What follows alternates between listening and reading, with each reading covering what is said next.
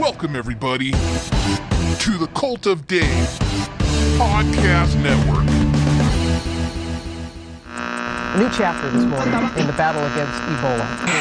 Nickelback are back. The multi-platinum band has just announced a new album and a North American summer. Until you see the flaming butthole, you ain't seen nothing yet. There's a goddamn war hero. Something good for ya.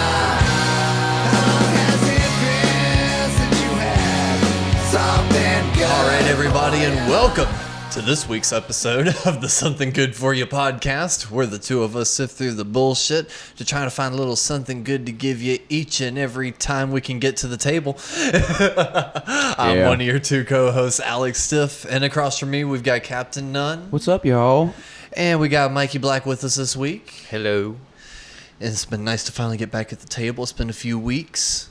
Lots happened. We're staying busy. A lot has happened. Uh, new record for Kelsey came out.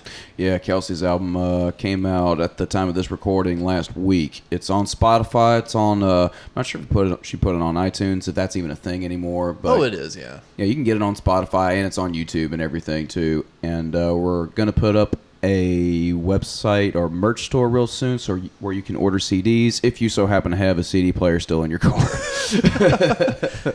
Yeah, that, that, that was the thing is because you know, I don't know. I think with her, like I, th- I think I said this on that episode. I don't know if I just told her personally or not. I hadn't listened to it in a minute, but I feel like with her audience, they would still purchase CDs. She's already sold quite a few. There you go. And it's like, and it's like with us though. I just, I really don't know if our audience would even be interested in CDs. I don't think so. I mean, they're saying this year that uh, vinyl's about to outsell uh, CDs, and that's the first time that's happened since CDs became a thing initially. Holy shit. Let's put a music video on Laserdisc. Ooh, watch that be a thing, though. Watch CDs become a retro thing here, like 20 years from now. Oh, I wouldn't even say 20 years, man. I would s- I would honestly give that another 10. I bet in about another 10 years CDs are going to be niche and cool again. It's going to be interesting. I mean, cassettes are already a thing right Cuz now. think about too. it, next year's already 2020, man. Isn't that crazy? And CDs started coming out in the late 80s, early 90s. Yeah. And uh, quality never got any good until like the early 90s or whatever. And I Uh, think quality wasn't never good until the late 90s, really. And it's still like for your car, the best quality you can put in a car stereo for sure. Well, see, I still flip back and forth on that because for the average consumer that just immediately loads up their music app and just goes, yeah, a CD is going to sound so much better. But like Spotify, you've got EQ settings, you've got sound quality settings, you've got streaming quality settings, you've got download quality settings, and uh, they're not always set to the highest bit rate possible because not everyone has, say, like an unlimited data plan. Right. So maybe they would be willing to sacrifice sound quality for being able to stream more because, you know, better sound quality, bigger file size, more data on the download. And I'm sure all certain types of headphones uh, make or break all that too. Absolutely. So it's like you if you actually go into your app and set it up for opt- optimal sound quality, it's going to be just as good as a CD. Uh, It all just has to come down to like what you're saying, more or less what you're listening to it on. It's like if your EQ settings on the app are flatlined, um, but the stereo on your uh, car is also flatlined, that's going to sound like shit. Or if both are EQ'd, that's going to sound like shit. So it's like you kind of have to find that balance.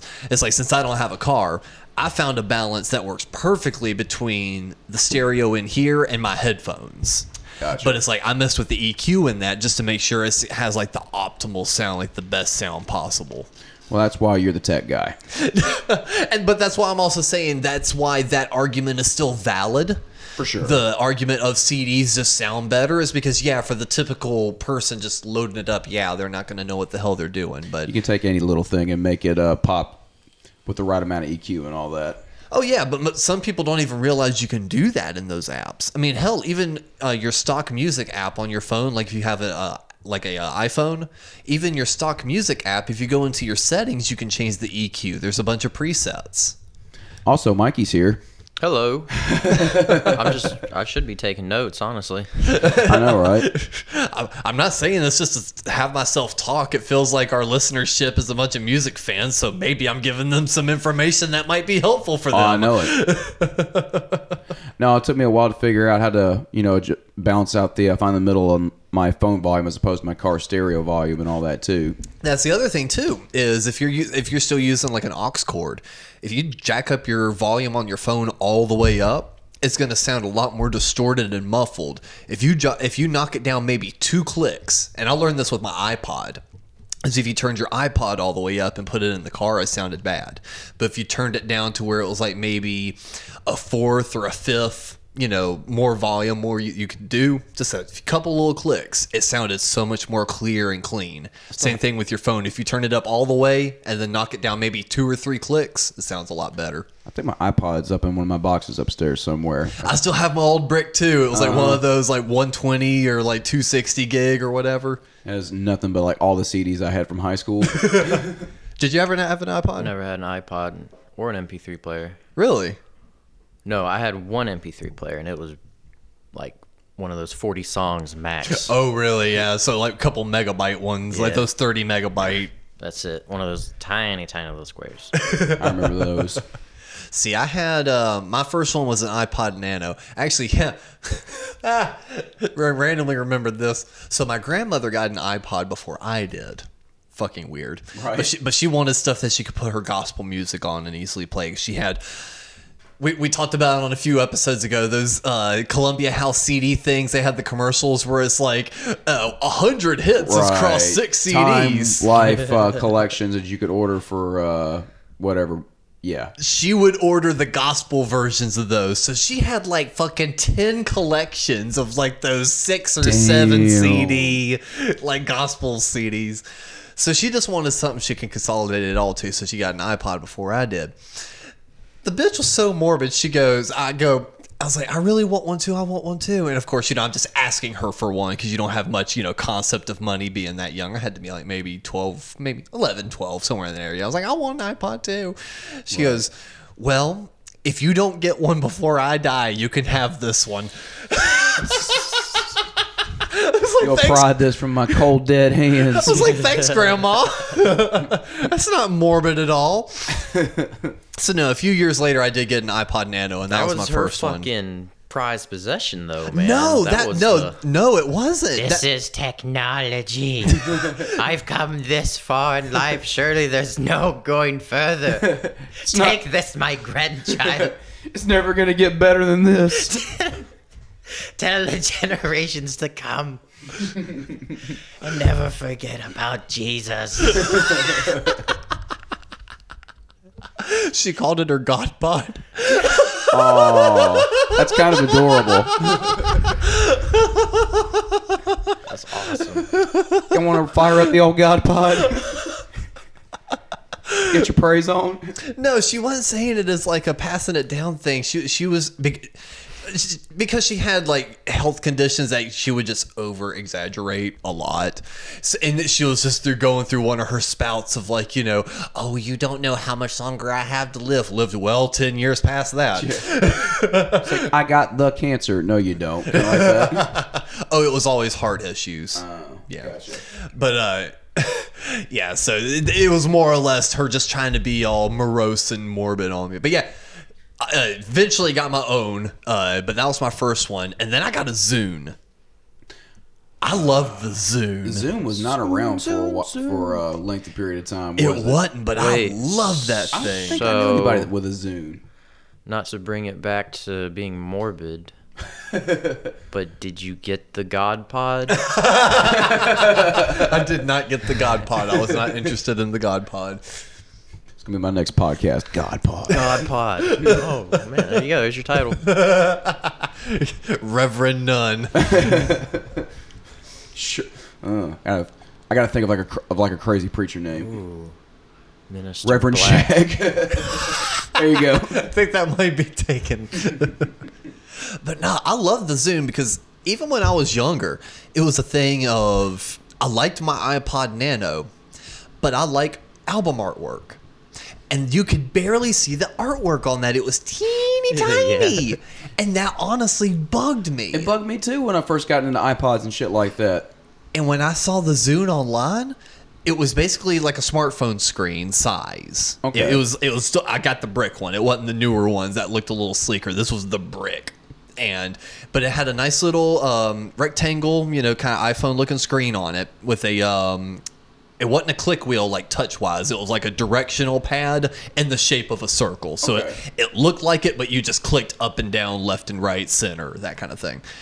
But when you would play the song, it would take up the entire top part of the screen, the album artwork. So it would take up the full square, and anything left underneath it would be your music. Same thing like what Spotify looks like now, or like Apple Music, but it was edge to edge album artwork. Nice because Spotify you get like maybe uh s- maybe seventy five percent of the screen with the album artwork and it Yeah. still looks teeny tiny.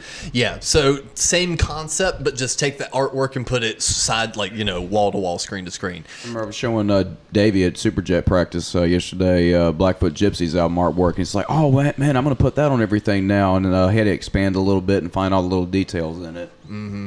Yeah, so that I just thoroughly enjoyed that as now having a music player that you know I can actually see the full artwork on, and that made it fun because that was part of like the digital download age. So there was like a few bands where it's like only had like maybe six songs. How'd you get all these songs? I'm a light wire.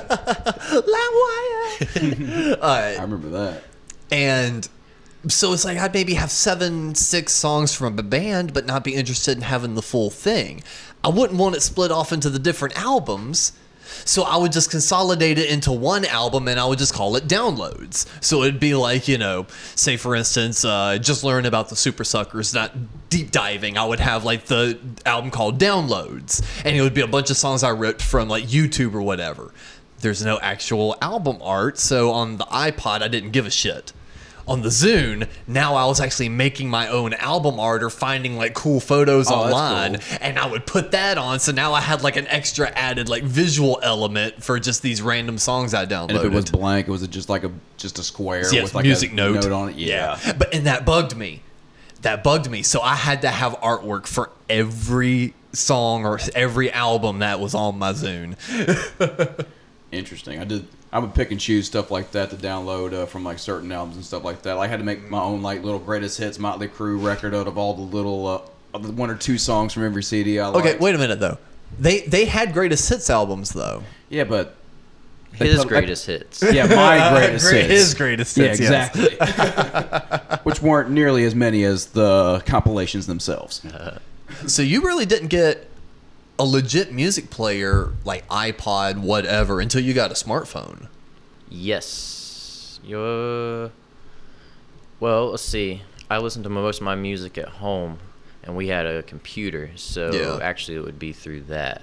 Well, yeah, I mean, I- So- I think through all this, could both, all, download I think all all. three of us had Yeah, computers yeah. at that point. so that's but- that was my streaming. yeah platform. I mean, I mean, I would just do the same thing before I worried about album art. I would just download all these songs and just make mix CDs because I had a Walkman I'd CD player. I yeah, always had a CD player up until like, Jesus, high school. yeah, I had a CD player and a tape player, all that, and it's like I just eventually moved up to the MP3 players. Yeah, I think uh, MP3s came around when I was a junior or senior in high school. When did y'all get your first cell phones? Um, around sophomore year, freshman, sophomore year high school. I want to say. Had the flip phones. s- Honestly, like seventh grade, maybe. And Yeah. AT and T was still Cingular. Oh yeah, I remember Cingular. I think I think I was about the same age because uh, I wanted a cell phone for the longest time when I lived in Gaffney. But she was like, "You don't need one." She, she was and she was always being really nice, but now I can read between the lines. She, she was going, "You don't have friends." Who are you going to call? Who are you going to text? Go out there and find some. By go out there, I mean stay in your room. basically. Yeah, so now being able to read between the lines, she was just basically saying, You don't have friends, you don't need a cell phone. But when she would like get an upgrade, she'd just let me have hers and I'd just play around with it because I'd still play like the uh, Pong or Breakout or anything that was on it. But I remember getting like my first legit cell phone and uh, getting like ringtones and everything down. That was when you, getting a special ringtone was the shit. Oh yeah. People don't care about I- ringtones anymore. It I feels know. like I had "I Stole Your Love." I think uh, on my first one. really. And you're talking about games on cell phones. Did y'all ever have the uh, TI-85 calculators or anything like that in school? Oh yeah, yeah, yeah. Yeah. At school. Oh yeah, and you could actually play games on those. Yeah. Yeah. Those are those really expensive Texas Texas Instrument. Yeah, I Uh, know. compu- We're nerds, man. I know it. So I didn't had have any games on my old cell phones, but I played the hell out of uh, all the games they had on uh, the the calculators. Dude, every cell phone had games. Our our calculators didn't have games. They cracked down on that shit. Nah, dude, but like every cell phone had it. Like even those old Cingular wireless um, cell phones that were just still like the touchpad, like you know, regular home phone with a tiny screen on it. Basically, I must have, like, you could you could even uh, you could play like Pong and shit like that on there. I just, I guess I just never like cared to try it out or anything like that. Or I maybe can I tell did. because you don't even lock your phone before you put it in your pocket. Uh, you put your phone no, I'm just saying, talking about exploring your phone. You What am I doing? Am I pulling it out? What are you talking about? you okay? So you'll check your phone, and you will just the most awkwardly put it back in your pocket because you you'll have it out. It'll be unlocked like this. You won't lock it. It'll be like on the home screen. It won't even be just like it'll be like this. And Oh, you'll yeah, I just, used to be real bad about that. You'll awkwardly just go. I, and keep- to not touch the screen or do anything. You're just I don't do that anymore. I put it in my butt pocket now. I know, Stays but, extra but it's like if you but if you press that side button, it locks it, and you won't accidentally I do press that now. something. I know. I used to be real bad about that, but I've been doing that now. I don't watch you that closely, so I don't know. But that's just that made me You think about it. When, it just made me think about it when you were just like, oh, I just don't explore my phone that well. I'm like, yeah, because there's a lock button you don't even know about either. I got it down. And Mike- it hasn't been busted yet. Good job. what you got there, Mikey? You just opened something I up. got a bright tangerine sparkling Don't ale. spill it Oh on the man. table. God damn it. Every time you drink, you spill something on the table. We're doing a free plug Uh, for him. crafted to remove gluten. Huh. Four percent alcohol. Wait, so is it beer or is it like a? s- It's a sparkling ale. Did you- so Huh. yes, it's a beer. Wait, so what's the difference between a um, sparkling ale and a regular ale? Aren't Dude. all beers technically sparkling because there's Hold on. carbonation? Hold Dude, on. you want to know something weird? I was uh, I was watching some fo- uh, football at the bar uh, earlier today, and commercials are now like advertising all the seltzer beer and like uh, the Impossible burgers for Burger King and shit like that now too. I can understand promoting the Impossible Burgers and shit, but what the fuck is a seltzer beer? It's some. It's just something that's been trendy for the last uh, few weeks or whatever. It's like a White Claw was was already a thing, but it's not on the uh, uptick. Was never on the uptick like it is right now because everybody wants seltzer beers because But I know is it nothing. white? Isn't White Claw just like a fucking neutered Four Loco? pretty much, Okay, but it so doesn't. But I guess it has uh, health. Uh, health benefits. Benefits, Don't yeah. you dare what? Duh, get the that's fuck how out they. of here. That's how they sell it though. That's literally how they sell it though. White Claw has health benefits. Or the seltzer beers that they're pushing now, like with Natty uh, Natural Light, they're pushing uh, Natty, uh, Natty Seltzer, and I think other brands are doing it too. I only know just secondhand information on all this, but Mike- I see it Mike, you- advertised cr- like crazy now when watching football, along with uh, vegan burgers and stuff like that. Because like you know, I'm used to going to watching football games, and there's like Bud Light ads and Burger King ads with all the fat fuck foods on it and shit like that. Well, no, I, I can understand that. It's like, e- even though that's 100% not my lane in the slightest, I mean, one of the most bulk, muscular fucks I know is vegan, Doyle. Loyal. So it's like, Doyle's vegan, so it's like, there's a lot more sports fans and active people that would maybe watch sports that are into veganism or vegetarianism. Have, so you, have you seen sports fans? Think of the super fans on uh, Saturday Night Live, the Chicago Bears fans. oh, absolutely. I, I'm not saying that you know they're striking a large demographic. I was gonna say it's interesting that they're trying for it, though. I thought it was kind of interesting. Mm-hmm. Like you gonna start popping some seltzer beers before your workout, start recommending them to folks with all those health benefits, Hell yeah, we'll throw some creatine in here, some Uh-huh. caffeine. right? Well, might as well just go ahead and use the legal anabolic steroids while we're at it. How do y'all feel about like uh, like the vegan burgers that uh, Burger King is pushing right now? If that's going to be like a fast food quality version of like a vegan uh, burger option.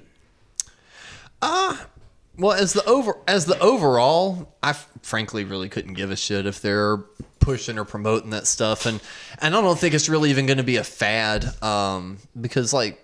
I mean, hell, since we're talking about Burger King, they had a regular veggie burger for the longest time, and it always stayed on the menu. Oh, okay. So, Vegans are just so full of shit, man. They don't know what the hell they're talking about. well, hold on. Let's just back up real quick. Talking about quality, though, that's an interesting point you raised, though. That well, it's an interesting point he raises, though, because a lot of these places are promoting, say, like specifically uh, Beyond Meat. That's a, that's a brand. It's called Beyond. Okay. And um, a lot of places are promoting that they have like the Beyond Burger, which means they would need to be getting that supply specifically from the company, which means there wouldn't be a discernible difference between ordering it at Burger King and making it at home.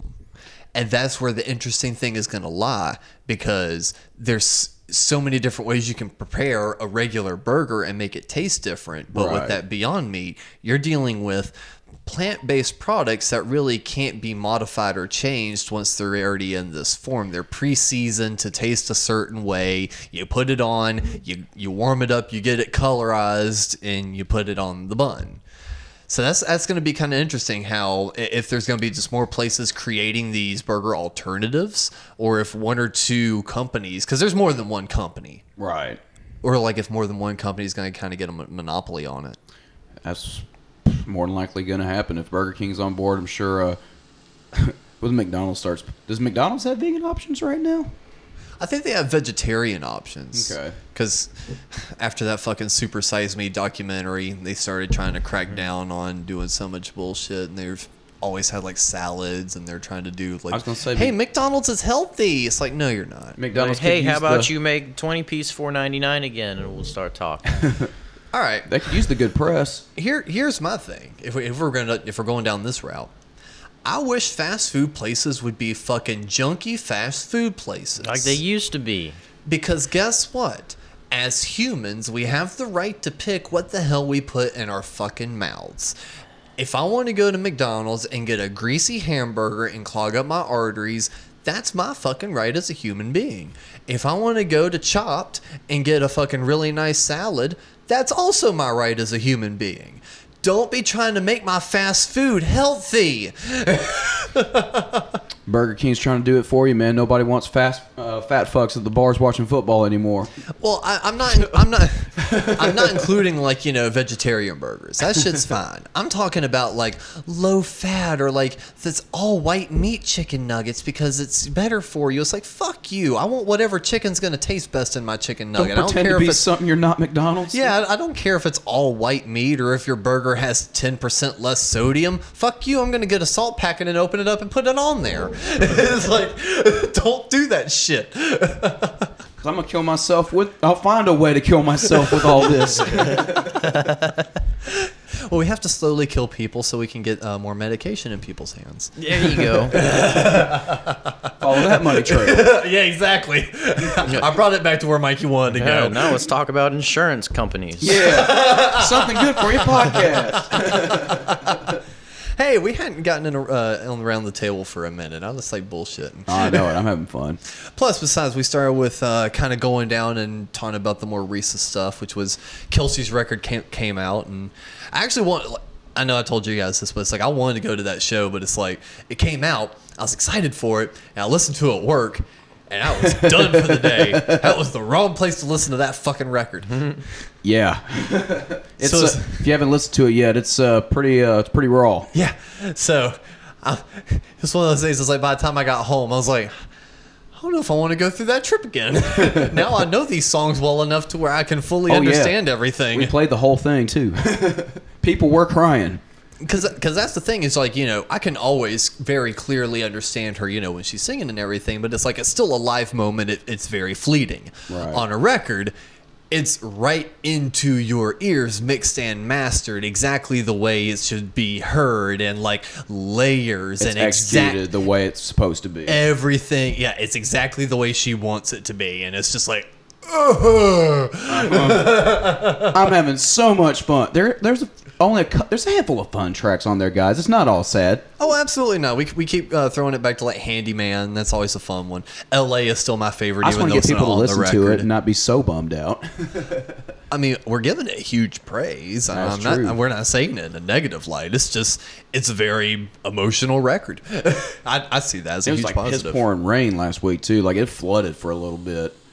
Yeah, that was the other thing too. Is that day, like you said, it was raining bad, and when it rains, I get tired as a motherfucker. Like before it even rains, I can tell it's gonna rain because I'm just like, ooh, I'm getting tired. Doosh. I was like, yep. It's crazy how like just uh, country music just catches on so quickly here in Charlotte, which duh and or hello now in hindsight, but Did you just say der hiller? dur, dur and or hiller. but no, I mean uh, it's it's gotten a lot of praise. It's got a good response so far. So thank you to everybody that's uh, downloaded it and listened to it and everything too. I was gonna say, hell, you you've been getting on fucking radio spots, getting Mike Wazowski'd. yeah, really. Oh no! I, I didn't know where. Nobody said where the cameras were, so I couldn't make my spot. yeah, so, Y'all heard me though. so he, uh, Cap comes in one night. He goes, "Yeah, man, I got I got to get up early next day, and tomorrow, Kelsey and I were doing like this radio thing." I was like, "All right, cool, man, congratulations." And a few hours later, uh, throughout the day, I noticed the video pops up. I was like, "Oh shit, it's already up!" And it's like a live stream from like what, what was the country station? Uh, Ninety-two point nine WAME in Statesville. Ooh. And so they had like a little live video thing that came out. And there, there was a clip that was okay. So think about like the uh, Jackson's place in Atlanta. Think about that really big room. There was a camera, say where Jackson would be, like kind of behind him, and then there would be one kind of like facing him, kind of behind us. Okay, but just in a really big room. So Kelsey's got a real nice frame. Like almost everyone is in frame. Kelsey's nice right there, front and center. Hell, you can even fucking see DJ back there. And the entire time I'm going, is this the one that Cap went to? Hmm. I, I don't see him anywhere. And I'm listening to the song, and then I hear soloing, and I'm like, There that, that's him. there wasn't much room for me in there after with uh, the DJ's kit and everything too. It looked like a big room, but it really wasn't in person. Is bigger than stuff. the example I was at least giving Right. him, though. Yeah, but but I'm just sitting here going, I'm like, well, there, I hear him playing. I was a ghost guitar player. And then they would go to like commercial break, and then I saw you like on your phone. I was like, "Oh my god, there he is!" And so like he shared it, and I just posted the photo of like the in Monsters Inc. that magazine yeah. where Mike Wazowski had the barcode over his eye, and he's like, "I'm on the cover I'm of on the, magazine." Nobody needs Can't to, believe it. nobody needs to see my guitar faces anyway. But but knowing you is like you, you got all actually I did see the photo after you got all dressed up and everything. Oh, that was at for the it. show. I was wearing a T-shirt at the radio station deal. Yeah, but still. I wanted to look super cute for the release show. So how long till uh, you and Kelsey run off and become big, all famous country stars, and leave the two of us back here to take over for the Something Good for You podcast? Oh shit. Uh, she just wanting to do some shows those re- regionally right now. She's uh, That's the way it happens, though, man. You never get the ones that go into it going, "Oh, I'm just gonna do a few shows here and there. It really doesn't matter." Those are ones in like a year. They're like, "Oh yeah, I'm playing Carnegie Hall." I mean, she's tenacious enough with her hustle. I'm just kind of along for the ride, really, at this point. I- I'm not saying that's a negative. I'm just sitting here going, "It's like the, the, if the right people hear it, it's gonna catch on." Dude, he's gonna be our Chris Daughtry. God, It's- and, Chris and that's actually Daughtry. funny because It's that gonna was be just good. from here, isn't he? well. Do you do you remember that season, Of what? American Idol? With who? Chris Daughtry. Oh, sorry. it's like, why are we talking about American Idol? oh yeah, um, yeah, yeah, yeah. Because that was like one of the last seasons I wound up watching. Because after that, I was just like, all right, fuck this If he show. can't make it, no one can And he was a runner-up, well, wasn't I, he? I wasn't even going for Daughtry. I was more. Uh, I was more interested in Constantine. oh God, I forgot about him. He he had a little bit more true rock to him. Uh, Daughtry had a bit more uh, Nickelback. Yeah. Alex has got Constantine and uh, Daughtry CDs in his iPod. No, not at all. Fuck that. Hey man, but seriously, when you live in Gaffney, South Carolina, and you see something like that on TV, you're just like, "Oh wow, that's close." It's close enough. yeah, you go, "Wow, that's closer than everything else I've ever seen on TV." So yeah, that left a little bit of an impression. We but talked about this on the way up. We had VH1 Classic and with like OD on the, the Metal Mania show they had. oh my god, yes. Did you? Ha- uh, did you? What did you have? Direct TV. Uh, yeah. Did y'all end up getting Yeah, yeah. VH1 Classic? We have VH1 and MTV. what about Classic? Pretty sure we did. Classic was the one They that just play, played like, videos and all day shit, long, yeah. basically, and it Yeah. had that metal show. Yeah, yeah, yeah. Yeah, yeah, yeah. Yep, I had that. Man, we, yeah, we were talking about that on the way up because we'll delve into what we were doing in a minute. But uh, yeah, we were on our way driving somewhere and we were just reminiscing on the old uh, uh, VH1 Classic days, and it's like talking about the old bumpers where it's like it would have all these weird mixed mashes of ones, and it's like I va- I clearly remember at the tail end of one of them, it was a clip from the Rock and Roll High School music video where Johnny Ramone is up on the school desk and he's like doing a hair flip, but the background is like the reflex from Duran Duran, and it's like a strobe video for each time they say flex. So it's like flex, flex, flex, flex, flex, while Johnny Ramone is like on a fucking school table. I just remember going, "That's an odd combination." 80s new wave with the. Ramones.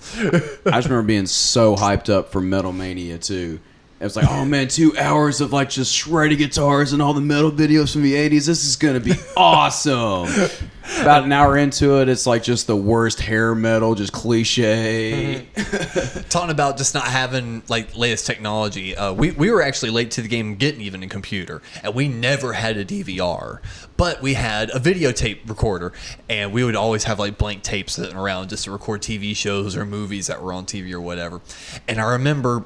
VH1 Classic had the same thing that radio did, where if you watched it for a while, the same shit that came on like around noon would also come on again around eight. You know, they had like a good eight hours worth of material, and it would Yeah. eventually cycle back. And I and I remember she would go, we would watch the shows, and we would remember, okay, before you know the Kiss video was the Poison video. So when the Poison video comes back on, let's make sure and have our tape ready to record the Kiss video and shit like that. Like, and, and, and, then they she came would, like, oh, they're about to play a Testament. Uh, they're playing a Testament song. That means Click. Metallica's coming on next. exactly. Or Judas Priest is coming on next. And, and then she would be like, well, and make sure and record this one. I was like, ah, because we were poor, we couldn't afford a lot of tapes anyway. So she would go, well, we're going to record this, this, and this. I'm like, "Ah, but I don't like those. And she, I remember very clearly, she goes, you might not be able to see these again. These is the only way we're going to be able to make sure and have these videos again. They're playing rare videos. Fast forward five years They- later, they welcome to YouTube. They definitely won't be in your pocket 15 years from now. right? we got to make sure and keep them on these videotapes to make sure that we can watch them anytime we want. Y'all, does she still have the videotapes at home? I, I think within like the last couple years, uh, we've found uh, like uh, taping TV show video cassettes have kind of been purged. I know that we. I, I've still actually right there in that closet. I've still got a bunch of like my official VH, uh, VHS releases of like.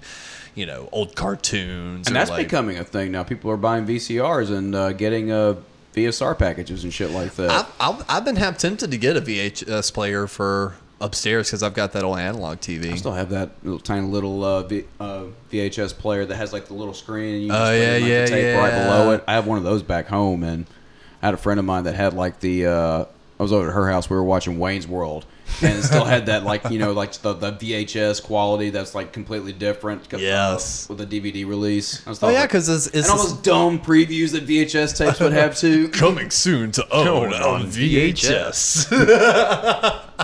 Pretty much. oh my god! Did you guys ever get the? uh You ever go to like a flea market or something and get a movie? And then what you got is not what you thought you got. I think I downloaded the wrong movie. no, uh, I actually did one time. We went to the flea market, bought a movie, but it was a bootleg. It was like a fucking cam, and it was a movie that had already been out. it wasn't even like a fucking movie that was still in theaters. It was one that had been out for a few years, and it was in the five dollar bin. I was like, "Fuck yeah!" And like the casing looked like a fucking regular release. Popped it in, some fucking shaky ass fucking blurry cam. Just like the fuck is this? I think it was like Iron Man. One time, uh, Cody Ward from Braun Heist Uh-huh. got me. Uh, I'd say at least like six or seven Dragon Ball Z movies on VHS.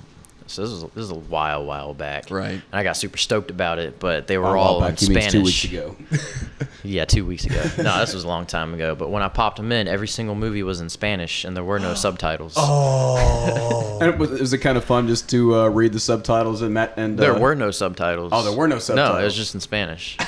How Dragon long, Ball Z. how long did it take you to realize it was in Spanish and just not think it was Japanese? It was definitely Spanish. I wasn't that young. I didn't know, like, if you're just walking around saying all these fucking Spanish phrases. yeah. They're just like, There's a lot of like R rolls going on. like, like, like, you walk up all, to all the weebs and you're just like, hola! And they're like, what? No. I like I like watching like YouTube docs that have like a that have um, Spanish subtitles. Then you hear them talk, and it's like, and if you know like basic Spanish or basic French and stuff like that, with the way they do like American slang, it doesn't match up with the subtitles at all. Uh-huh. Yeah. Like there was What I have here is seven original Dragon Ball Z movies in Japanese. Oh, really? Guy whatever fucking um, pawn shop is like, we'll just see about that. Pops him in. All right, this kid's clearly retarded. Son, don't you know this is in Spanish? Remember, there's like a Metallica doc that's on YouTube or whatever, and it had Spanish subtitles, and uh, it said the subtitle says "impossible," but then like in real life they're saying "no fucking way." How does 500,000 zennies sound? wow! It's like three bucks. Um, yeah, so Cap's been running off do, playing uh, country music star. Well, yeah. no, we I've been doing uh, a lot of that, and uh, I was hanging out with uh, Barry Hannibal and John Bowman and uh, Steve Wenzel and all them. Uh, Oh, yeah, you were this doing that weekend. the past few weeks. Just this, I've just got started this weekend, and Oh, you uh, did something last week too, what did I do last week? or was that just yesterday? That was just yesterday. Oh yeah, it was. Shit, damn. We're busy, y'all. How much can you talk about that? Because I know, I think what you did today, you can't talk about at all, right? Uh, I mean, nobody's really said any, nobody's really said anything. Let's but, just not talk about the second thing. Yeah, first thing was just uh, tank a tankified project. Yeah, they wanted me to come in and play bass on a, a release they're gonna do uh, on vinyl. Oh, so they're doing vinyl? Yep. Oh wow, that's gonna be cool.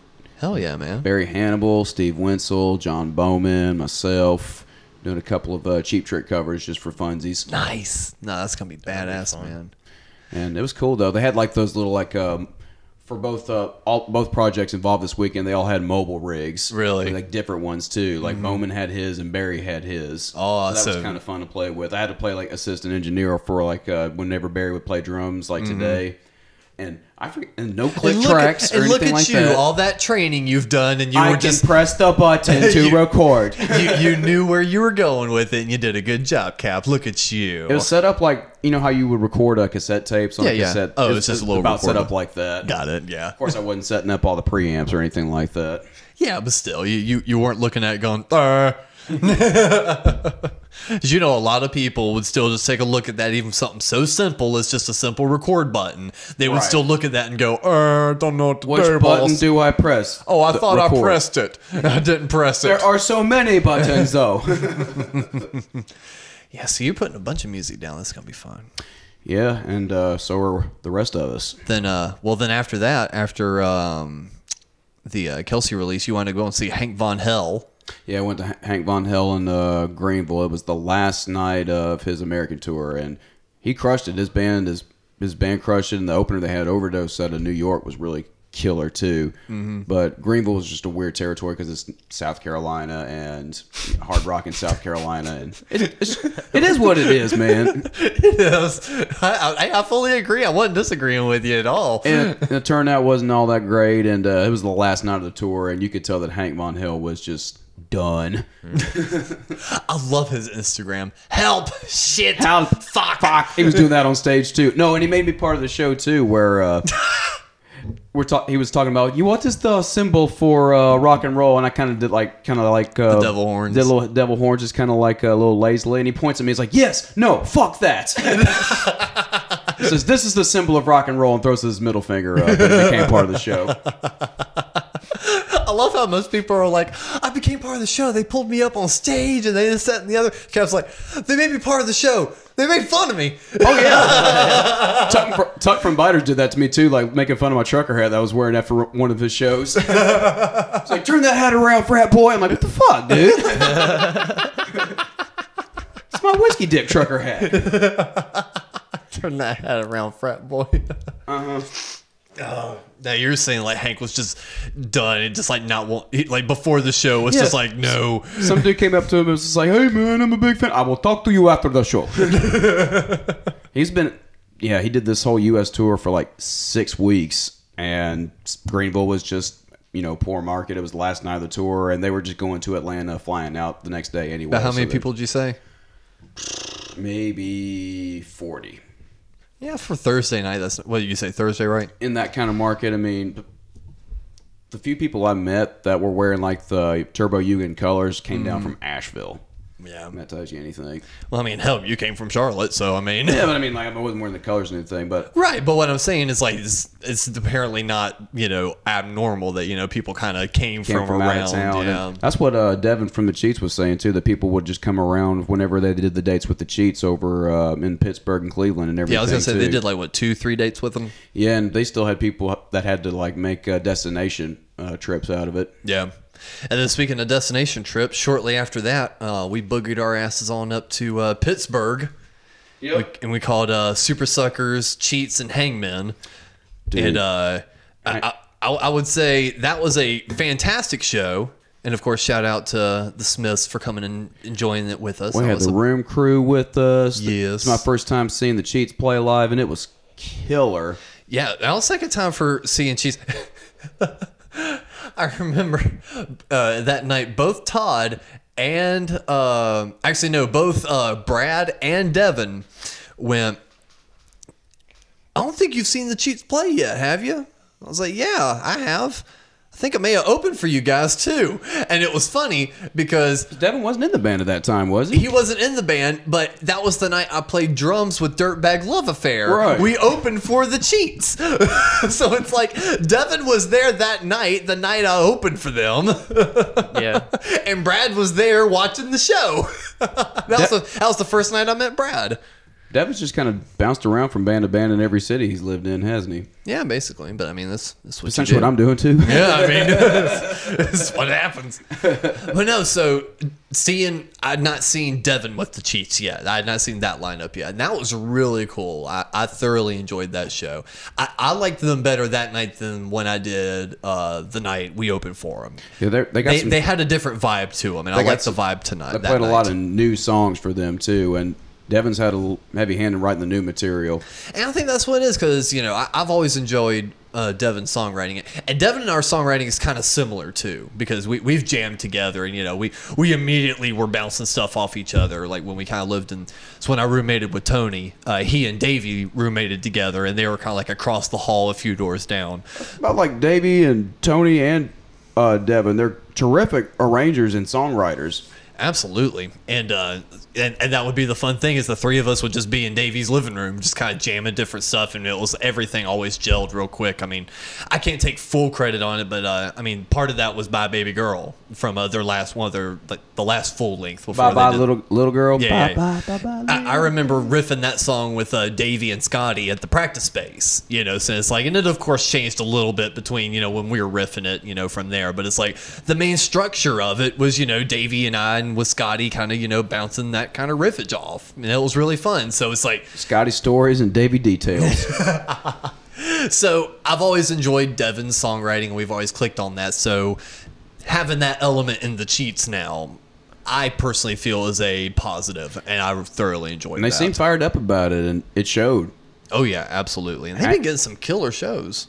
I know it. They kind of crushed it up there in the Midwest. They have their they have the lane as far as uh, anybody from from uh, Scandinavia is coming to play. They're going to play with uh, the Cheats. If there's like a big national or a national in that circuit, like Supersuckers, I guess Todd's got his connects in that little circuit. And Mm-hmm. And hell, he, he even throws out bones to little old bands like us. We'll be doing some shows with them here soon. and Hangmen were on the bill too. And I, if you ask me, they stole this entire bill. I know. I, I've been kind of reflecting on that. It's like I still hadn't. And it sounds way better than a lot of their studio stuff. Well, see, that was my thing when I felt when I fell into the Supersuckers rabbit hole, they've never been shy about talking about their friendship with the Hangmen. Um, they've done split EPs with them. They've done a bunch of stuff. So I've always they, they kind of came up together, didn't they? exactly.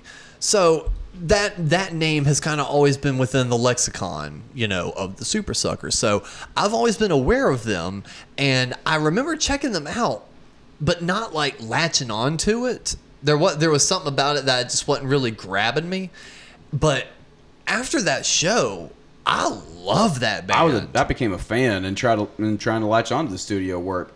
I, I still hadn't dived back in only because I don't want to make it feel like ruined yet. I Because know, right? because I remember the studio stuff not being like it was live, but how it was live was just so good. Yeah, one of my favorite bands that I saw growing up was uh, Lucero, and their live their uh, records did not do their material doesn't do them any justice. When you hear it live, it's like that's where the energy is, and there's no energy in the studio recordings, and not, Mhm. and uh, that's kind of how I felt about the Hangmen going into it. Yeah. Would you say there's a band that have you ever ran across a band like that, Mikey? Where it's like listening to their CDs wasn't as enjoyable as like, but dude, live fucking puts the CD to shame. Oh, um, let's see. What's that one band from Atlanta that I like? What's the name? Wildlife. Yeah, you brought that up before. Yeah, Talked yeah. about that before. They're Um, not they're not Atlanta though. Where are they? Uh, they're based out of uh, New York. Yeah, New York. Jersey, something Alright. like that. Those guys didn't like the recordings, but they're good live. I think Um, it's no. a different vibe for sure. I think in uh, because I listen to more metal, and it was always the opposite. You'd hear something really good on CD, and then you go see it live, and you're like, oh shit, no, they I know they it. can't pull this off. There's a lot of like uh, backing tracks and It's like shit they got like in the that. studio and it was fucking perfect.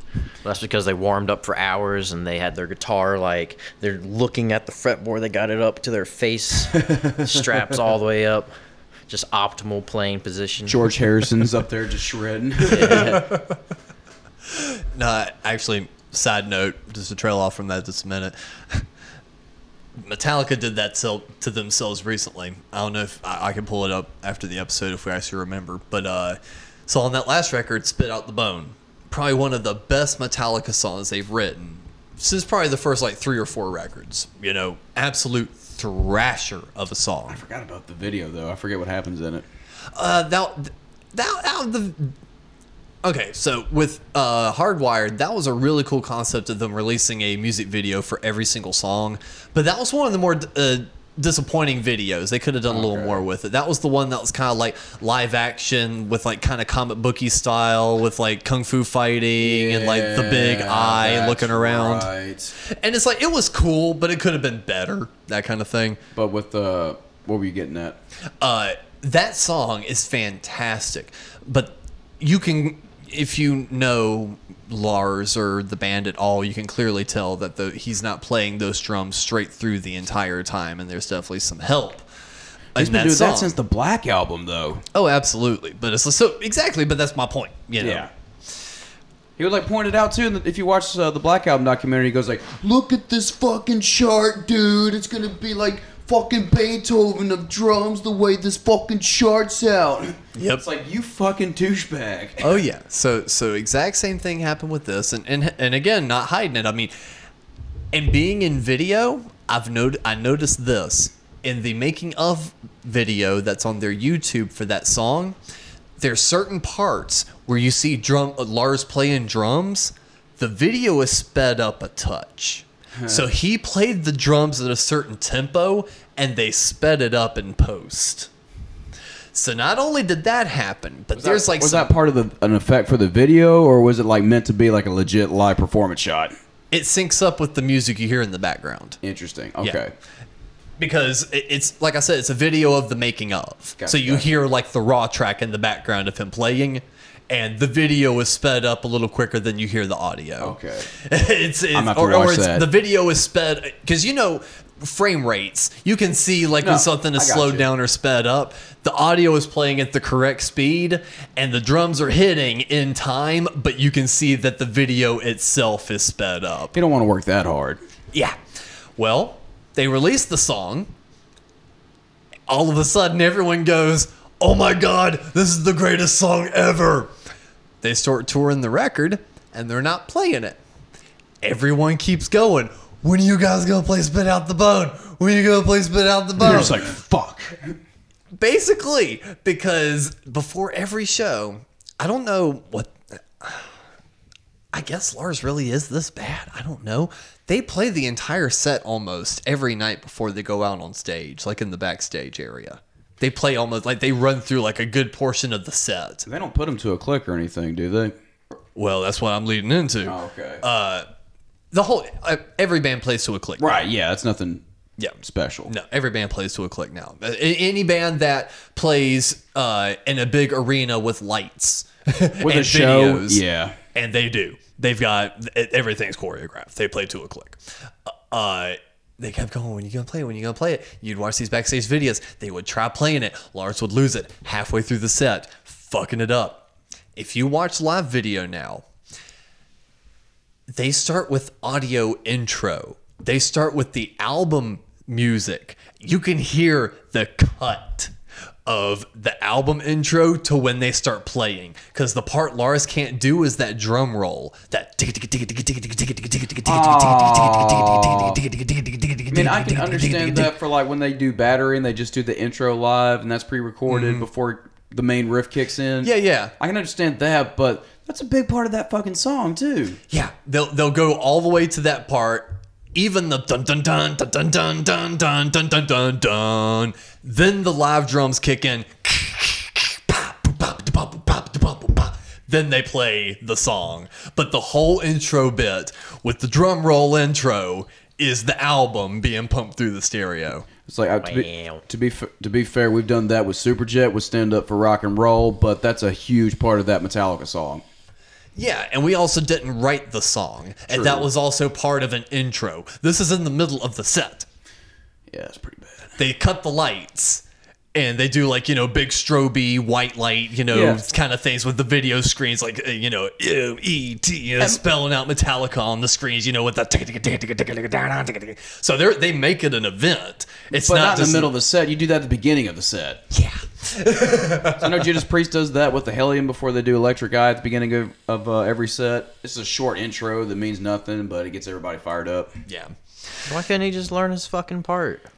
I guess he's a shit drummer He's also like 60 and has to play all that shit too. yeah I don't know why we got. Oh yeah, uh, talking about bands that just blew us away live. Hangmen, we're great live, and um, Better German than Lars Ulrich. yes, and uh, and of course Supersuckers. I thoroughly enjoyed it. Dude, that was the tightest they've been as a three piece. It has been. And but the thing I would say overall that just kind of put a damper on the show was the venue sucked. It was a Hard Rock Cafe in Pittsburgh, so. Oh my Oh, it was at a Hard Rock Cafe. yeah. Damn. Oh my god, did the sound suck. And Devin like immediately said, "By the way, this venue's gonna suck, so don't expect anything cool." I'm like, "Well, we're coming up to see it, man." But then we get get there and everybody's coming up. All right, we apologize in advance for what the PA is gonna sound like.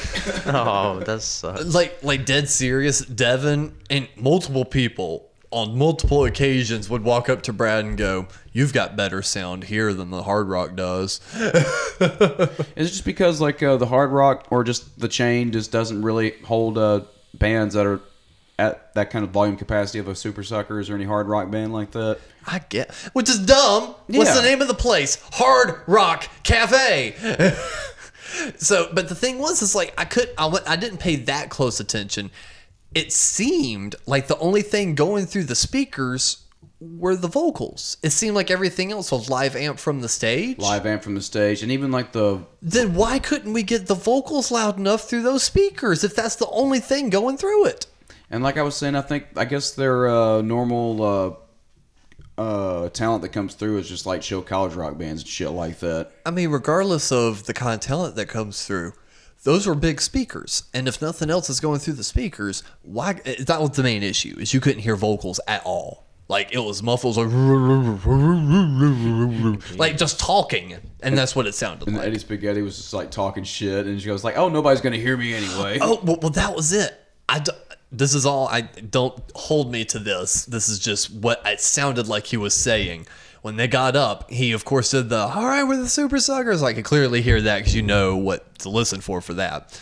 And then it was muffled for a little bit. I couldn't fully catch what he was saying, but then I swear he started saying something along the lines of, I don't think any of you guys can hear me. So I can just say whatever the hell I want to up here, and you guys are just gonna keep staring at me, aren't you? All right, yeah, this is gonna be fun. it's just kind of like doing that sort of thing, but Folks were like, "You're gonna come up front with us?" It's like, "No, man, I want to be able to hear the fucking singer." yeah, that was the thing. Is we want like it was a okay crowd, not a lot of people, but okay enough. You could have easily gotten to the front if you wanted to, but stay far enough back and still see and be comfortable and not be like Pretty you know draw shoulder for to a shoulder. hard rock cafe show at playing hard rock music. Absolutely. And uh especially for those bands. And uh yeah, it's like uh, we definitely we didn't even want to get up close and really like take in the music because if you walked any closer you would have not heard a damn thing from vocals. They had enough people up front raising hell though, like those three uh, crust punks up front were Oh just raising my all kinds of hell in front of them. All right, so we're So yeah, what's Pittsburgh even like? What We were like in and out. What was the crowd like? the crowd itself was very I would say normal. It was just a hard rock cafe, basic you know, kind of dining crowd. Yeah, a dining crowd almost. You you could tell who were Cheats fans. right. You could tell who were legit Supersuckers fans. The Cheats brought their people out though. Oh, absolutely. And uh, it's, so it's like you could tell the difference between like people like me, Cap, Brad, Amy, you know, Raina, people like that, Right. and then the normal diners. But then, in the middle of the fucking Hangmen set, Eddie gets up there to sing a song. Out of nowhere, these fucking Charlotte, fucking Plaza Midwood type crust punks come barreling through the fucking crowd. You could smell them coming before they even got there. no joke. I mean, they were bad. Like like You Brad. can smell. You can legit smell them. Yeah, Brad and I were like a couple people away, and we were just like locking eyes, like, oh my God. And they get up there, and they're just losing their minds over a song that, like, wasn't that hype. I don't know. Metal Marty was eating it up too. It's like I got my, like I got my fucking freaks in front of me. Rip this fucking solo. Oh, yeah. And Metal Marty would get up there uh, during the Hangmen set. There was like this tiny little He was tambourine. tambourine player. he would get up there like randomly throughout the Hangmen set, just grab a tambourine, just like. He likes to. Dude, he came up to us like after the show, like uh, be, being real excited about new shit that's in the works. because I would like to think in the back of my head he might remember us, but I know he doesn't. But I'd like to at least tell myself he does, because he because he did walk up to us very pointedly. Who's this? The Uh, their guitar player. Oh, okay. He gave me a handshake hug. Yeah, it's like he, he walked up to. We're best friends now. Damn, dude. Sounds like a quality bro. He- Well, but like I We've said, all been drinking a little bit too. Yeah. And like I said, I guarantee you he doesn't remember us, but I would like to think he does because, again, walked up to it very pointedly and was like, hey guys, you know, so maybe. I don't know. He saw us singing. The, he, Yeah. he saw that we knew our shit. Yeah. And he was talking with us. He was like, what you think of the new songs? Because they played some new stuff. We're like, we fucking love it. And he was like, oh, good, good. And we just kind of nerded out with him for a bit. Fucking sweet, dude. Do you want to bro hug me right now? He did. I hadn't showered since. But yeah, these three crust punks, they come running up, freaking out over this song that's not even like that crazy. They were doing it because Eddie was up there. And then as soon as Eddie leaves the stage, they come barreling back away again. And we're just like, okay, maybe they're done for the night. Well, about, I would say, three songs into the Supersucker set, because what's the third song on Evil Powers? so was it, was it a Evil Powers, Cool Manchu? Fuck. I want. Oh, yeah. I want the drug. Yeah. As soon as that song started, those fucking crust puffs come barreling back through, and I couldn't help but laugh my ass off. And I leaned over to the Smiths. I was like, and of course, that's the song they come fucking running back up on is "I Want the Drugs." And I thought I was being funny, and of course, Brad and Amy kind of like, ah, you know, they laugh about it. the next morning, Amy and I are just kind of sitting in the kitchen. She goes, It didn't dawn on me until this morning that little joke you made. It's like, what? She goes, About the crust punks running up during I Want the Drugs. She's like, I thought about this morning. That's pretty funny. It's like, okay.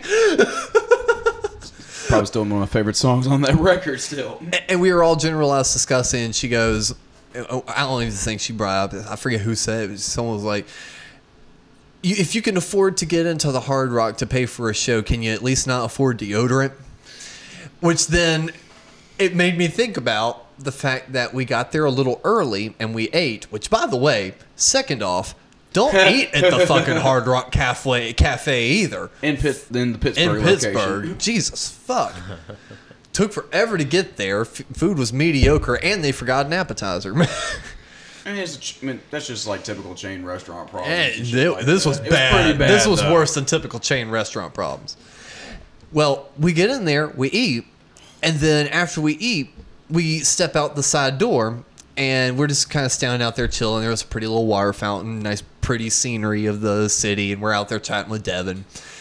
And we decided to skip the opening band, and we Forgot about that. we walk in right before the cheats play and we're just kind of hanging out and slowly it starts to dawn on me that no one ever asked us for a ticket yeah, no joke. we made it the entire show and never handed over our tickets or got wristbands I still got it in my wallet. and i'm sitting here going fuck we could have went to that show for free and then that's when i also started sitting here going i started thinking back on the night those little crust punks didn't have wristbands on either so apparently you can just go to a fucking free show at the hard rock cafe That's why I was so packed.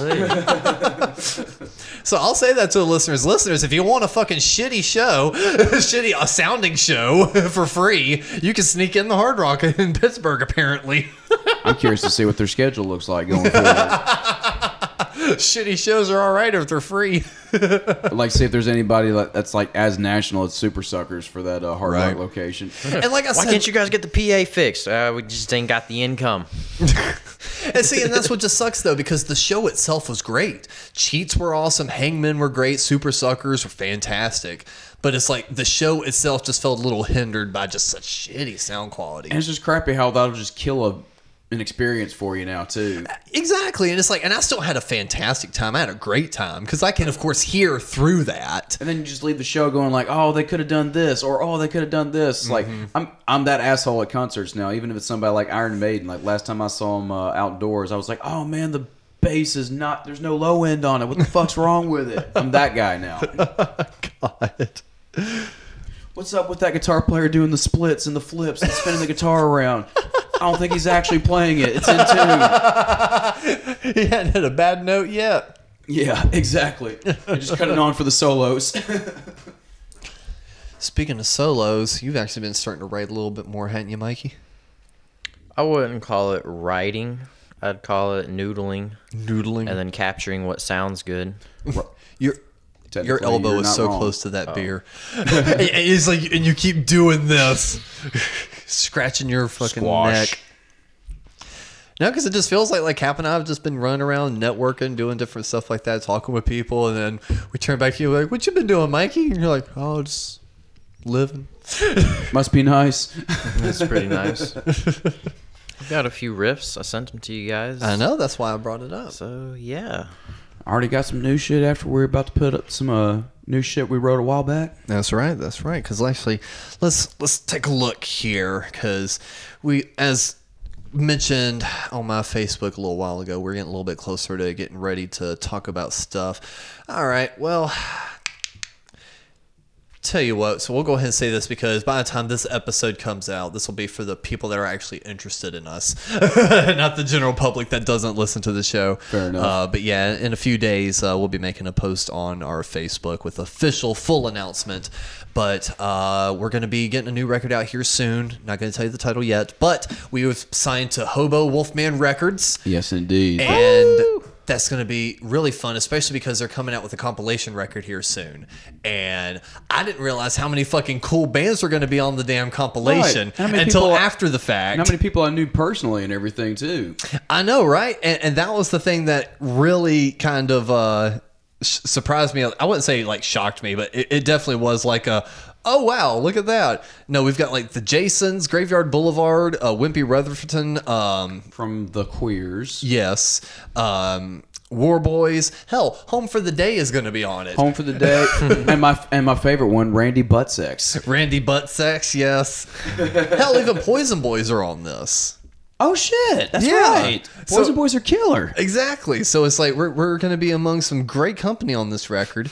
Poison and Boys is a great name. I imagine some some Scooby Doo shit. They sound uh, they kind of have like a- We're the Poison we're the poison boys.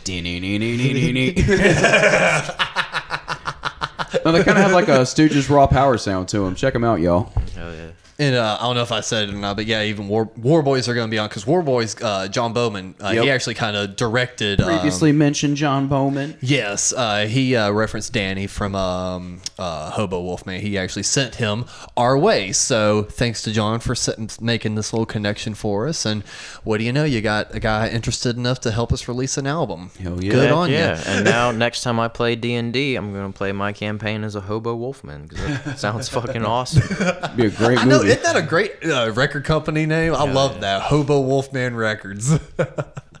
yeah, so bunch of really cool shit coming up. And uh, I, I know that uh, we make mention of it in the uh, blog post that's going to be coming out, but we are.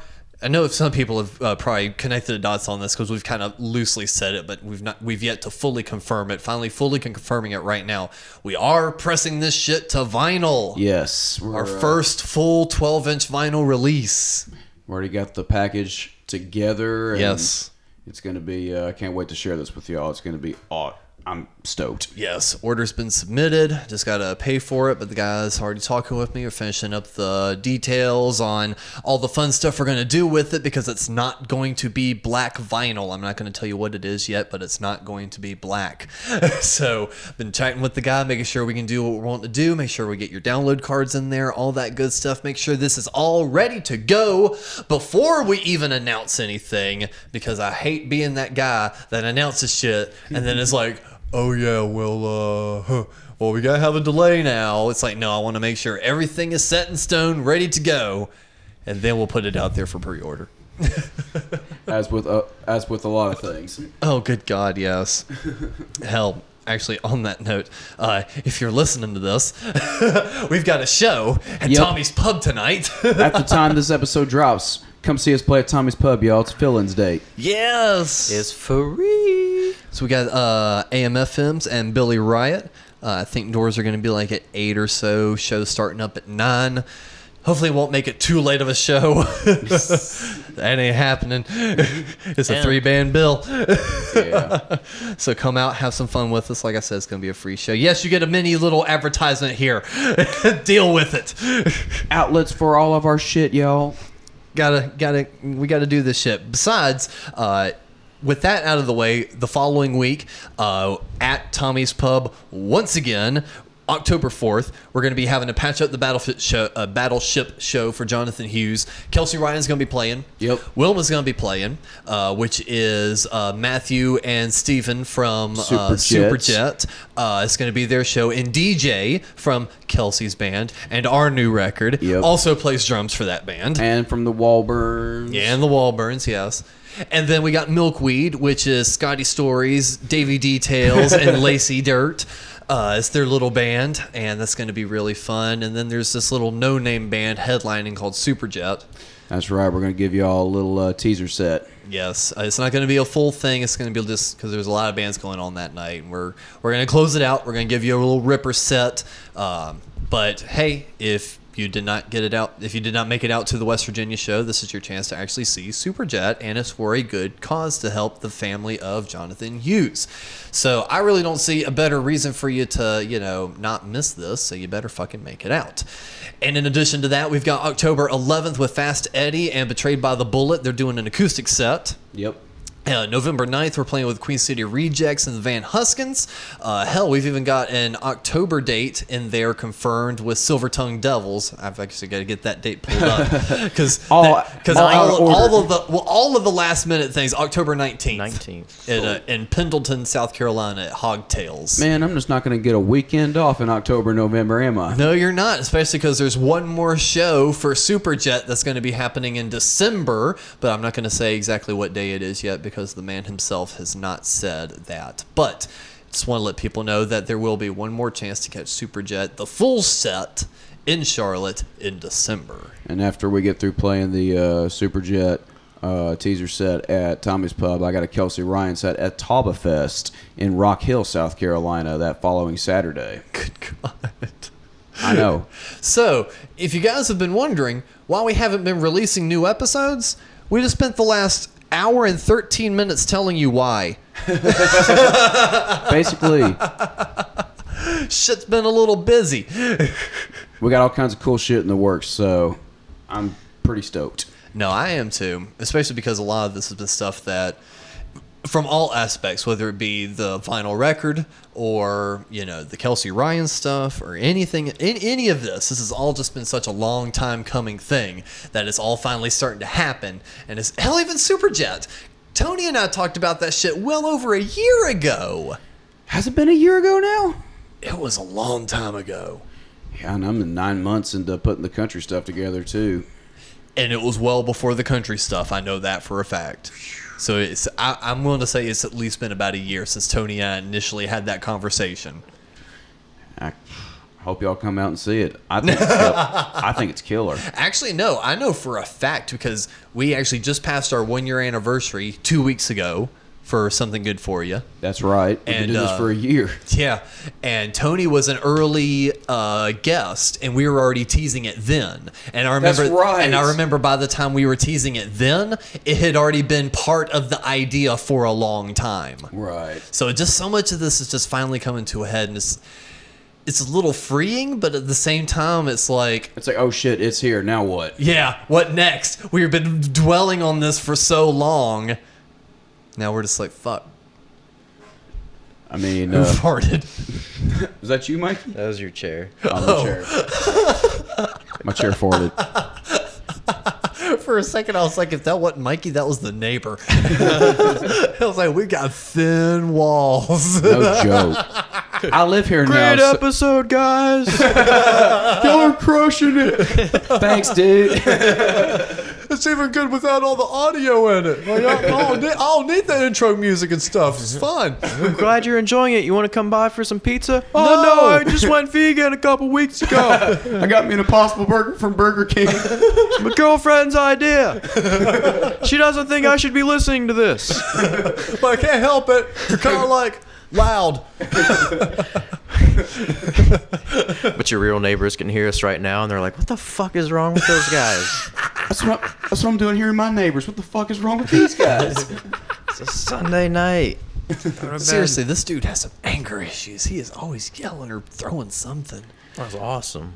My bedroom's I got a neighbor that always yells at her kids. I'm like, Jesus Christ. my bedroom. Uh, in my bedroom, I hear a dog a lot. Yeah, just at night. Yeah, Shut up, you little brat. Alex, I see what you did with the room placement now. Hey, I hear the same shit, man. I'm on the same wall, just on the opposite true. end of the apartment. I'll give you the small room. You go right ahead. I gave you the big room. I was trying to be nice. I'm just talking shit. I'll trade with you in a heartbeat. You take that air mattress. Oh, see, I can only hear my neighbors from outside. Inside my apartment, dead silence. It's nice. You got a nice ass apartment, though. Yeah, I got Eye lucky. Rolling. Something like that. Well, like I said, it's, it's mainly just because where you are. I just have to be centralized for the bus. If I if I didn't have to be centralized, I could get something that was nicer for cheaper. Dude, this is nice, and I lived in. Uh, I didn't mind where I lived uh, previously before getting over here, but it's like Yeah. knee deep in the hood too. It's not that much better. That that the first week you moved in, it was like ka ka ka ka. oh yeah, y'all couldn't hear it on one episode we did, but there was full on gunshots going on while we were recording. Oh yeah, it was like Oh, gang yeah, shit. yeah, yeah. uh huh. It was like, pah. It's nuts. Good times. Good times. No, and, and I'd say this has actually been a pretty fun weekend because we finally got uh, Superjet practice, which was why I felt comfortable enough posting the event page. yep. saying that we were going to do it. We've been talking about doing that even for like a month. You know what's you know what's fun? Getting a band in a room. Yeah, that's a lot of fun. Hell yeah. And with that, it's like we finally got our practice space set up so we can start having fill-ins practice again. And and before we recorded here, we had some enjoyable unwind time with the bros, and we actually got something interesting. Yeah. Pizza Hut has these weird cheese it. What would you say? Almost like a calzone, but like a cheese it. Like Yeah, Giant that's pretty stuffed cheese it. Yeah, it, it's it's It's like a cow. it- I- yeah, I don't know. I don't know how else to describe Yeah. it other than it tasted like a cheese it, but it had like the calzone, you know, texture to it. yeah, and it was all like, filled with either cheese and All right, pepperoni or just straight take, cheese. Take the shape of a cheese It, maybe quadruple, no, maybe multiply that by eight. Yeah. Now replace the cheese It material with pizza dough and then fucking cover that bitch in cheese It dust. Fucking cover so that So it tastes like a cheese It. and then stuff it with It's a big was old it square of mozzarella? mozzarella or Was provolone or some something. kind of cheese. Stuff it with that and then bake it. And boom. and you got some good shit. It's good. Because I saw that, I, I saw a bunch of YouTubers like uh, like posting about it. It was all over Instagram, and I'm like, "What's the fucking big deal?" It's like, okay, sure. I was like, "This is one of those little gimmicky things where I'm just like, I, I, I gotta, I have to fall in. I have to try it." I And have like- a Facebook friend that when uh, Chick Fil A did their mac and cheese, that's she was all about. She's like, "I'm gonna try this." I'm like, "It's gonna suck," and then like an hour later, she's like, "It sucks." I'm like, "I told you it was gonna suck." I haven't had my pimento cheese uh, biscuit from Bojangles yet. I know I Oh. haven't either. I wasn't a fan.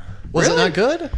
It tasted good. My stomach didn't agree with it though. Oh really? That might just be the Bojangles thing, not so much the pimento cheese biscuit thing. About Mm. like an Impossible Burger from Burger King.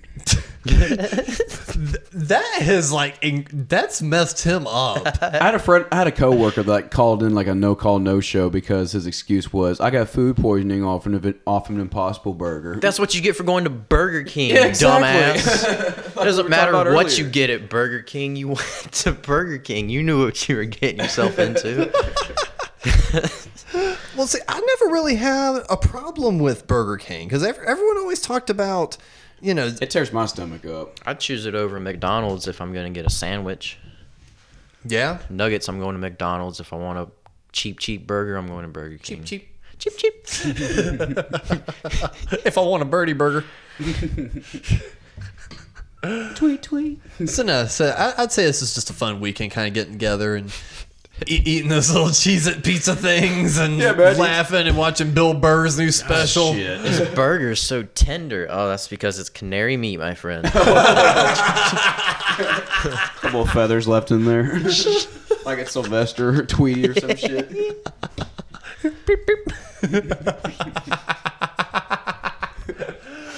Oh my god. Ugh. well, is there anything else we want to talk about?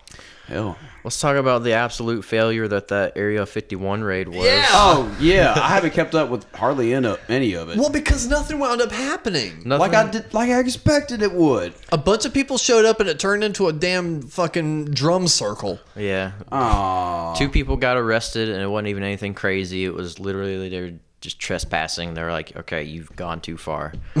Get out of here! Get, get out of here, you see, rascals! you see that line that everyone's standing behind? You you stepped over that literal line. You got to go to jail now. Uh, I read a few articles about it just to just because I was curious. Yeah. And um, one of the first people they arrested, they sentenced them to like a year in county jail and some other shit. And then the next day, they changed it to just three days in jail, and they had to pay a fine. So I feel like they were just trying to make an example out of the first person. Like almost like, did like you hear a- about Billy? He got a fucking year, dude. so everyone was just like, "Fuck that." And then a few days later, they were like, Reality. "Eh, three days, three days, pay a fine, get the fuck out of Arizona." I love how, I love Little it how the kids were just like, wait, reality? Fuck this. we're here for aliens. But there was also Aliens something called reality, uh, Alienstock. So they were trying to capitalize on the Raid Area 51 event, turn it into a music festival. Festival. No, I was picturing like an a- alien musical festival. What Well, that's bands would be essentially on what it was supposed to be. They were like, uh, all the artists were classified, all this shit. They're going to do it in the town or county of Rachel, Arizona. And then what it says on their website was too many people bought tickets and signed up, and the county wouldn't allow them the infrastructure to pull it off. So the day before, they were like, uh, lol, JK, we're just going to have a separate party somewhere in Las Vegas. Uh, it's a free event, so come out to that instead. And that was literally like the night before. They were like, whoops. And they got that. Fe- So that happened. And they got that Vegas thing like set up like without a hitch. What? I don't know how it went. Oh, okay. I was gonna say There's no is so- details on how it went.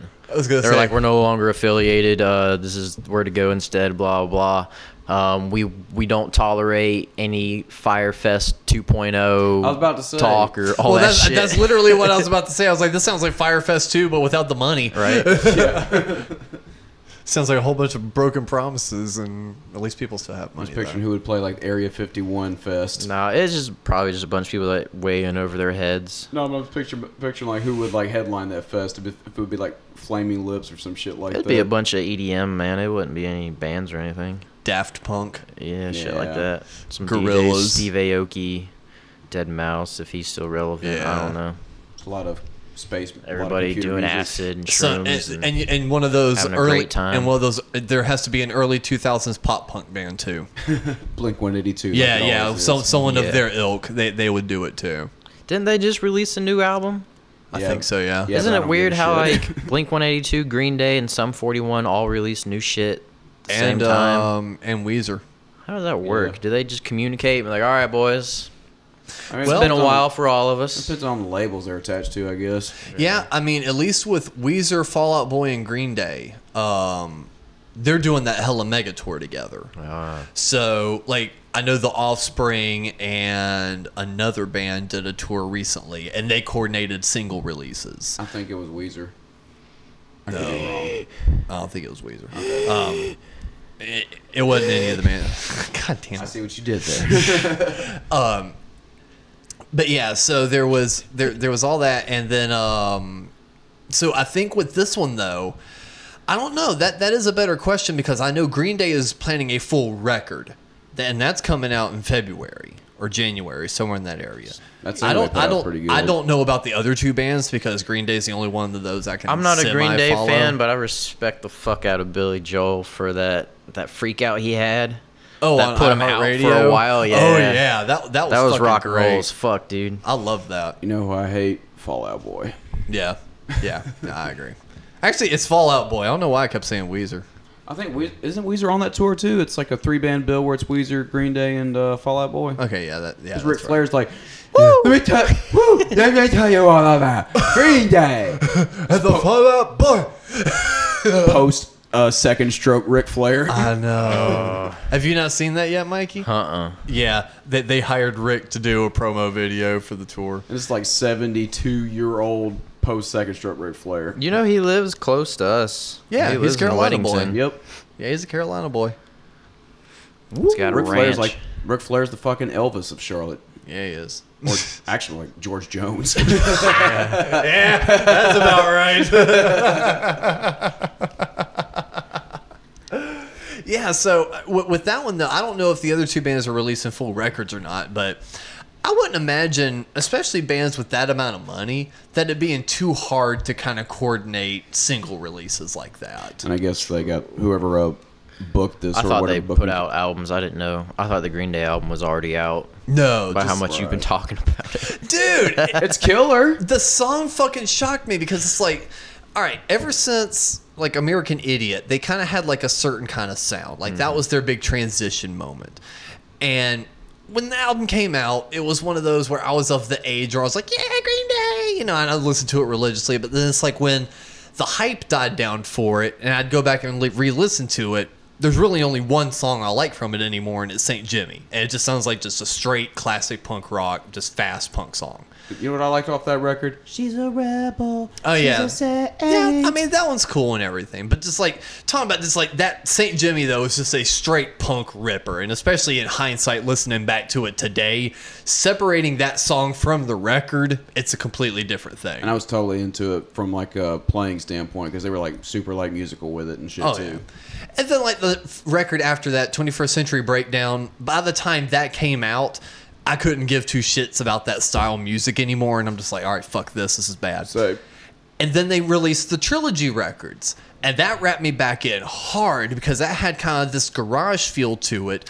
Because in between oh, them, That is the exception. I know you hate that song. That's the exception, and that's that leads back to what I said a bunch of episodes ago, which is bands fuck you up on singles because that was a single release for that album, and that's one of the worst songs on the record. There's so many other good songs on that record. That's one of the worst, and that was the single. I was working on a college radio station when they were pushing that, and I heard that like every fucking like ten minutes.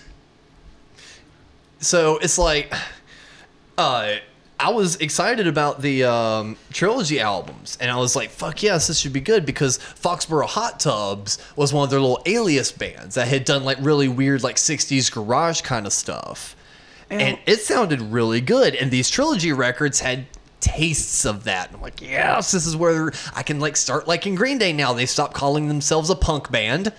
They've started referring to themselves as a rock band, and they're playing some rock music. I can get behind this. Revolution Radio came out.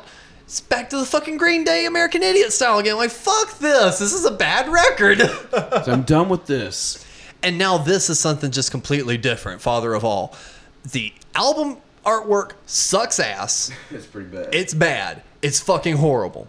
But the song and the music video for the single, I love. I just want Tré Cool's fucking uh, leopard print drum kit. I want the suit.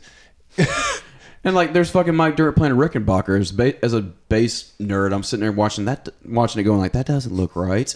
I know I played the song for you. Did you see the video? No, not You yet. would actually love. I think you'd like the aesthetic of the video. They had like red panels in the background with like dancing girl silhouettes, and like everything was like cheetah print and like suits and like black Les Pauls and Rickies, and like the drum kit is even cheetah print. It's fucking awesome. What was this, what was uh, Mike Phillips saying that it sounded like? Oh God, uh, I'm not sure. Yeah, because I posted that on Facebook, so I'm like, people are gonna give me shit on this, and not as many people did.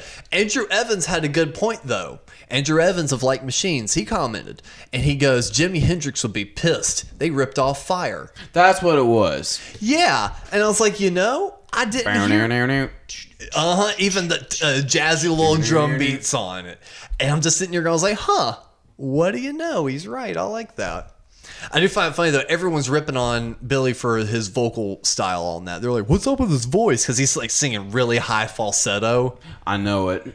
But he said, like in an interview, interview he's he said he was kind of like challenge, challenge, uh, Challenging uh, himself. no, Trying to fool no, himself. No, channeling. Easy for me to say. Uh, channeling Prince on that. Kind of just like the more sassy kind of kind of thing. And he's just kind of like not afraid to take what uh, he writes for uh, Longshot and um Foxboro Hot Tubs and put it on a Green Day record. And I like that they're doing that now. So if if this record is going to be any if if this single is any example of the record and they're not fucking us like they did the whole oh love thing, th- I'm actually excited for the record. And it kind of comes down to is I don't care what your band name is. I don't care what your past stuff has been. If you release a record I like, I'm going to like it. Right. People shit on NOFX, but they put out a uh, was it two or three years ago? They put out a really solid record where they even got like really deep on the last one, like for Fat Mike, deep like like some real shit. Oh, absolutely. Uh, they, they've released some kind of odd records, like the Backstage Passport soundtrack, and they also did like Yeah. a musical record, like Home Sweet Home or Dude, whatever. that actually isn't bad at all either. I remember when it came out. I didn't. Li- I hadn't listened to that one all the way through. That was one I just kind of skipped through because I was like, eh, I don't have the time or patience to really listen to a story record right now. by Fat Mike. yeah, but Coaster, um, last eh, uh, there was one more. Oh, self entitled, and then the latest one, Last Ditch Effort or First Yeah. Ditch Effort rather. First ditch effort, Yeah. I think. Yeah. those three records are nothing they're they're kind of similar to classic NOFX style but they're very different sounding also and that sounds like a new era for the band and that's the era i like i still don't like much of the old NOFX stuff but like those last three records they've done or like those three coaster self-entitled and first ditch effort thoroughly like those records it's Stuff quality about shit. Clutch. I don't give a fuck about any of like a Clutch's uh, catalog up until a certain record. Yeah. And man, even then, this, God, depend. We really don't need to make the episode that much that much longer going into a new, going into a new thing. But it's like, good God, even all the fucking new records that have come out recently. And my favorite one being, all right, fuck it. Yeah, it's about time get for us to into dig. it. It's time to dig on into a Spotify playlist and figure out what the hell we've been listening to. What you listening to, son? I don't think you like it. Well, why not? I like this new generation of music.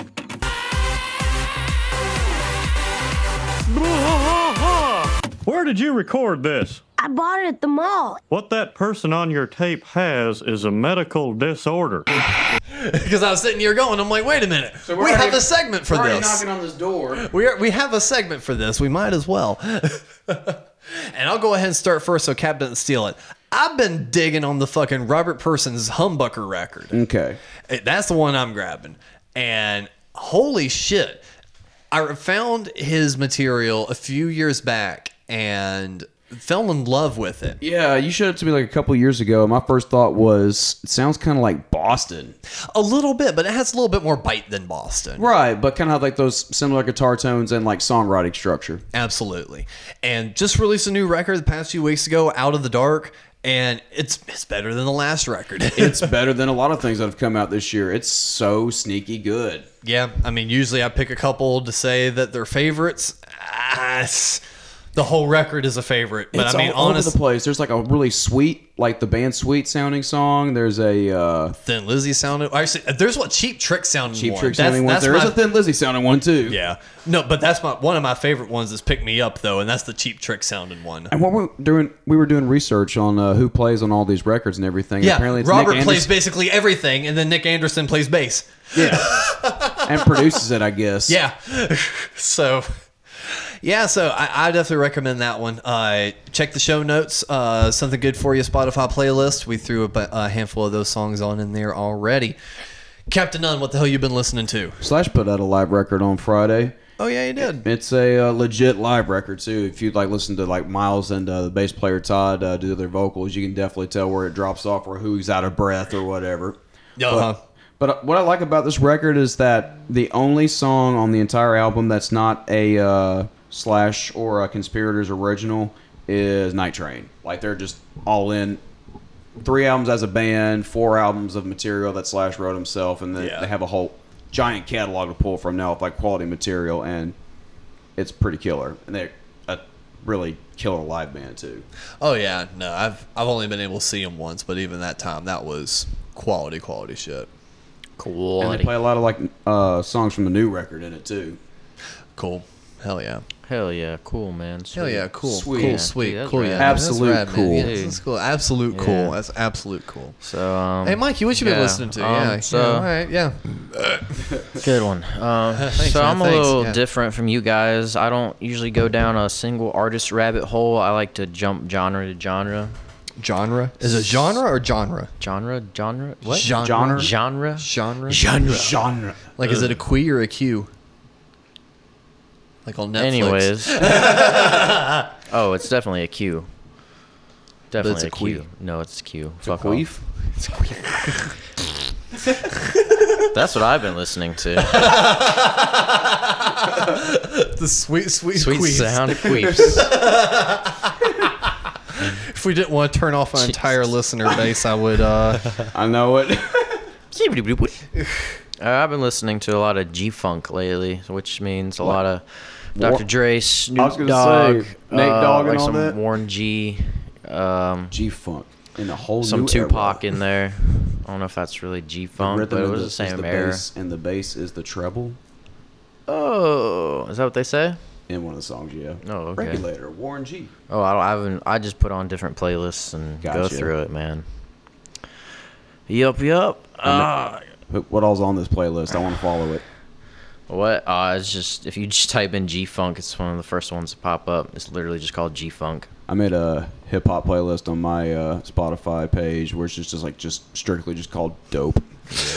dope. But I've Whitest kind fucking person ever. Very much so. been kind of going down the rabbit hole of how they actually made the music Dude. at that point in time and just how much work was put into it. And it's just like You've been well, watching the doc series on. Netflix? Huh? I didn't know there was one. There is one. Oh, and, uh, which shit. one are you watching? I just YouTube videos, whatever I can find. I know there's uh I'm a YouTube prowler. Not on a, uh, HBO they have like a two part or I'm a YouTube predator. YouTube. Predator. oh. Sit down, Mikey Black. Will you have a seat? I'm a YouTube predator. yeah.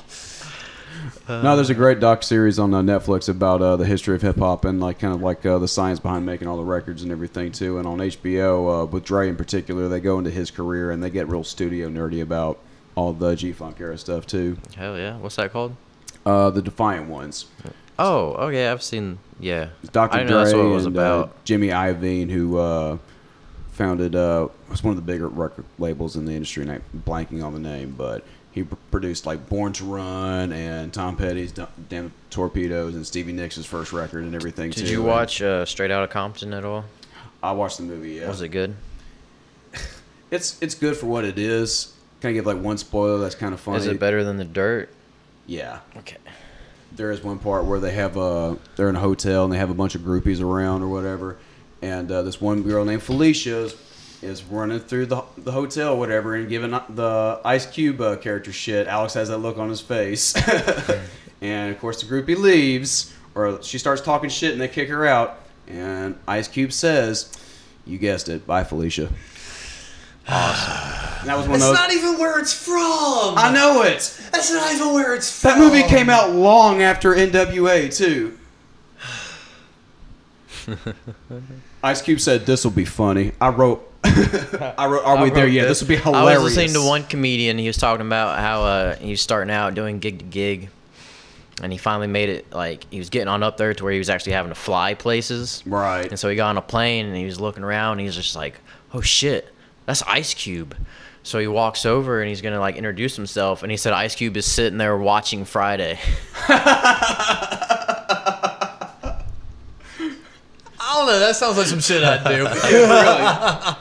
Friday rules. I'd watch my own movie if I was Ice Cube. Well, It's guys, classic. This has been a really fun episode. If you're listening to this one, come on out to Tommy's tonight. If you're not tired of hearing us already, uh, come out the following week to Tommy's for the Superjet Milkweed, uh, Wilma, Kelsey Ryan show for the benefit of Jonathan and Family Hughes. And then October 11th, come on up to the Rim with us partying with Fast Eddie. And speaking of Fast Eddie, they've got a brand new single called Lost, Yes. part of their 7 inch on Spaghetti Town Records, which is available now. Go to Spaghetti Town Records to pick that up. Check out the song at the end of the episode. Cap, do you have an outro for us? Uh, I'd like to thank Mikey Black for this super cozy digital fireplace we got. I tried. I'm. I hope y'all can hear the coziness. See ya.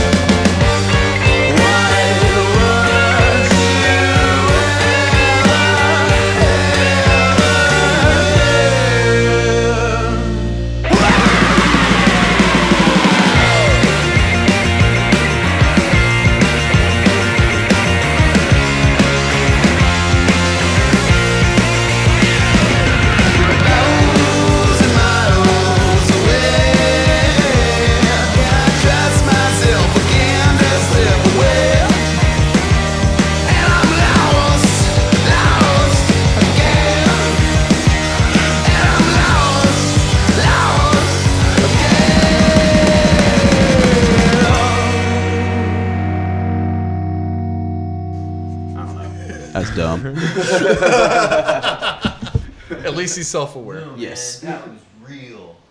that was dumb. Really, really dumb. For real. For real. This has been another amazing production from the Cult of Dave Podcast Network. Everyone in this room is now dumber for having listened to it.